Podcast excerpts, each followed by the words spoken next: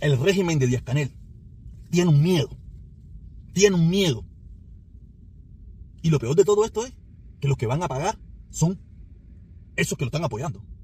Esos son los que van a pagar.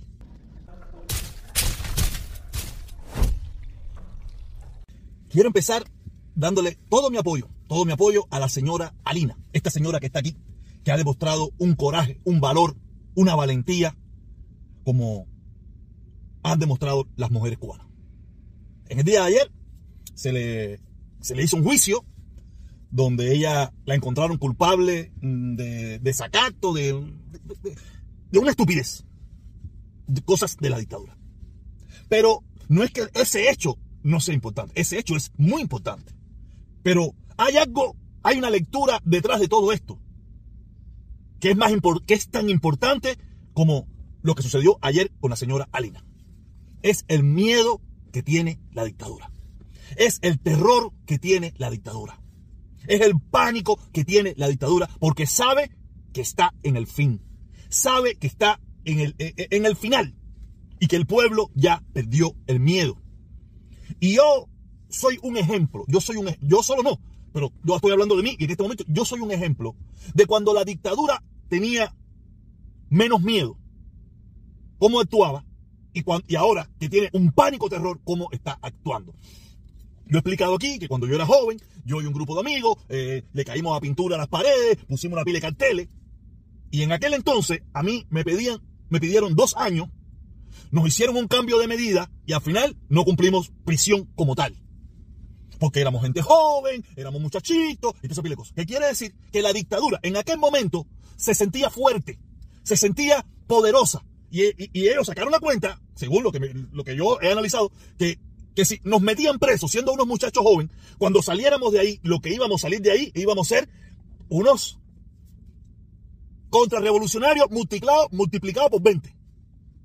Salimos contrarrevolucionarios multiplicados por 5. Tú sabes, porque nos metimos una pila de día presos en Villamarista. Pero ellos, como se sentían fuertes en aquel entonces, ellos, ah, son unos muchachitos, no jodas. Si eso que yo hice, que hicimos en aquel momento, lo hubiéramos hecho hoy, yo estoy seguro que nos hubieran metido como mínimo 20, 15, un tongón de años en prisión. ¿Por qué? Por la debilidad que tienen. En aquel momento no era necesario para ellos hacer condenas ejemplarizantes, no era necesario. Ellos tenían el control de la sociedad, tenían el control del pueblo. Y, no, y no quiere decir, era en un momento difícil también. Había, estaba en pleno periodo especial, año 1993 o 1992 pero todavía ellos tenían una fuerza. El pueblo mayoritariamente estaba engañado, el pueblo mayoritariamente apoyaba esa situación que había en Cuba. Pero hoy en día no funciona así. Hoy en día ellos tienen que aplicar la ley al máximo y un poquito más para poder mantener intimidado al pueblo cubano, para que el pueblo cubano lo piense dos veces en salir a protestar, en salir a hablar. Y por eso en el día de ayer en el juicio a la señora Lina, según estuve eh, escuchando la directa ayer de, de, de, ¿cómo se llama este chamaco? El Pillo Valdés.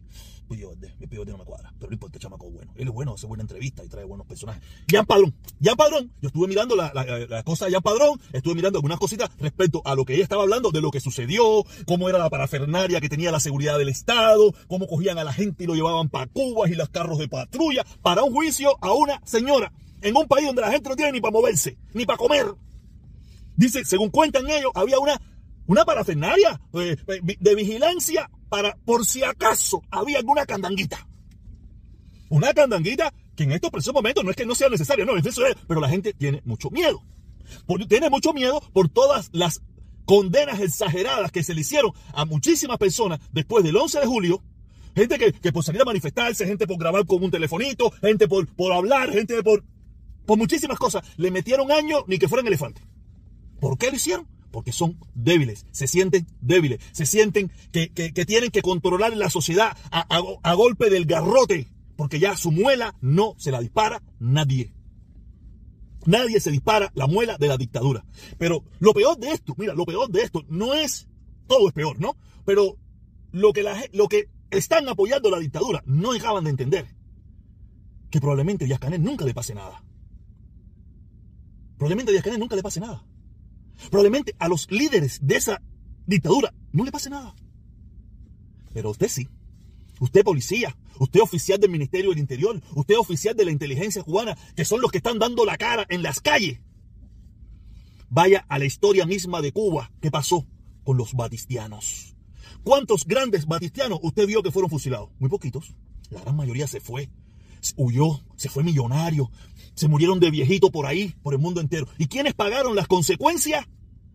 Los policías, los policías de esquina, los estos, los otros, que fueron los que, que fueron los que llevaron a cabo las acciones que los líderes de aquel entonces le pedían.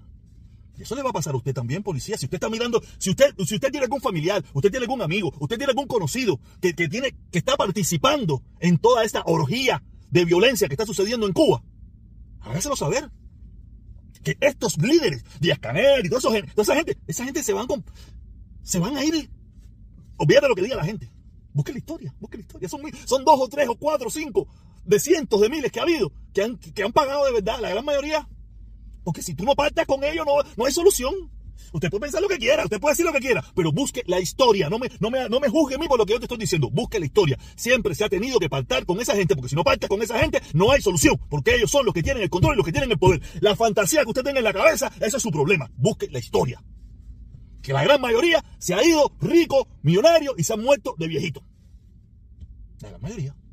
Pero usted, policía de esquina, Usted policía que está haciendo ese trabajo, usted de tropas especiales, usted de la seguridad del Estado, usted que no tiene kilo, usted que no va a tener quien lo proteja, usted que no va a tener quien lo cuide, usted que no va a tener quien lo defienda, es el que va a pagar.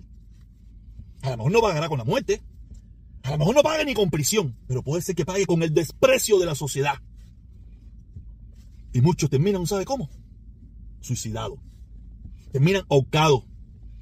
Porque tienen el, van a tener el desprecio de la sociedad. Porque nadie le va a creer que no lo sabía. Nadie les va a creer. Yo no me enteré, no tenía telefonista, no tenía internet, como dicen algunos por aquí. Y ese es el grave terror que tiene la dictadura.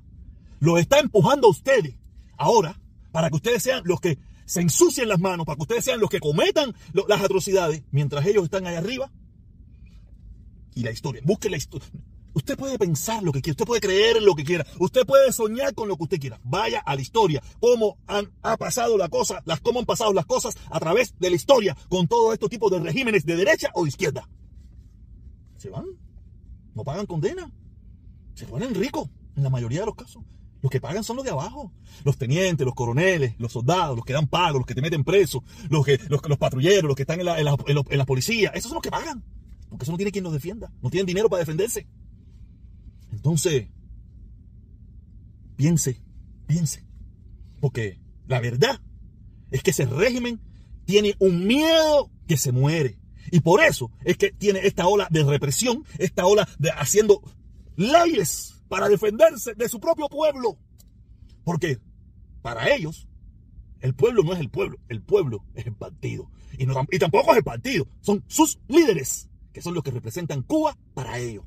Usted solamente es una ficha cambiable que ahora te van a usar para que pegues, para que mates, para que tires, para que haga lo que tenga que hacer para defenderlos a ellos. Y mañana, cuando ellos tengan la posibilidad de, que tengan que escaparse, que tengan que irse o que tengan que partar, a todos ustedes los van a entregar como bandeja de plata para saciar el hambre de nosotros.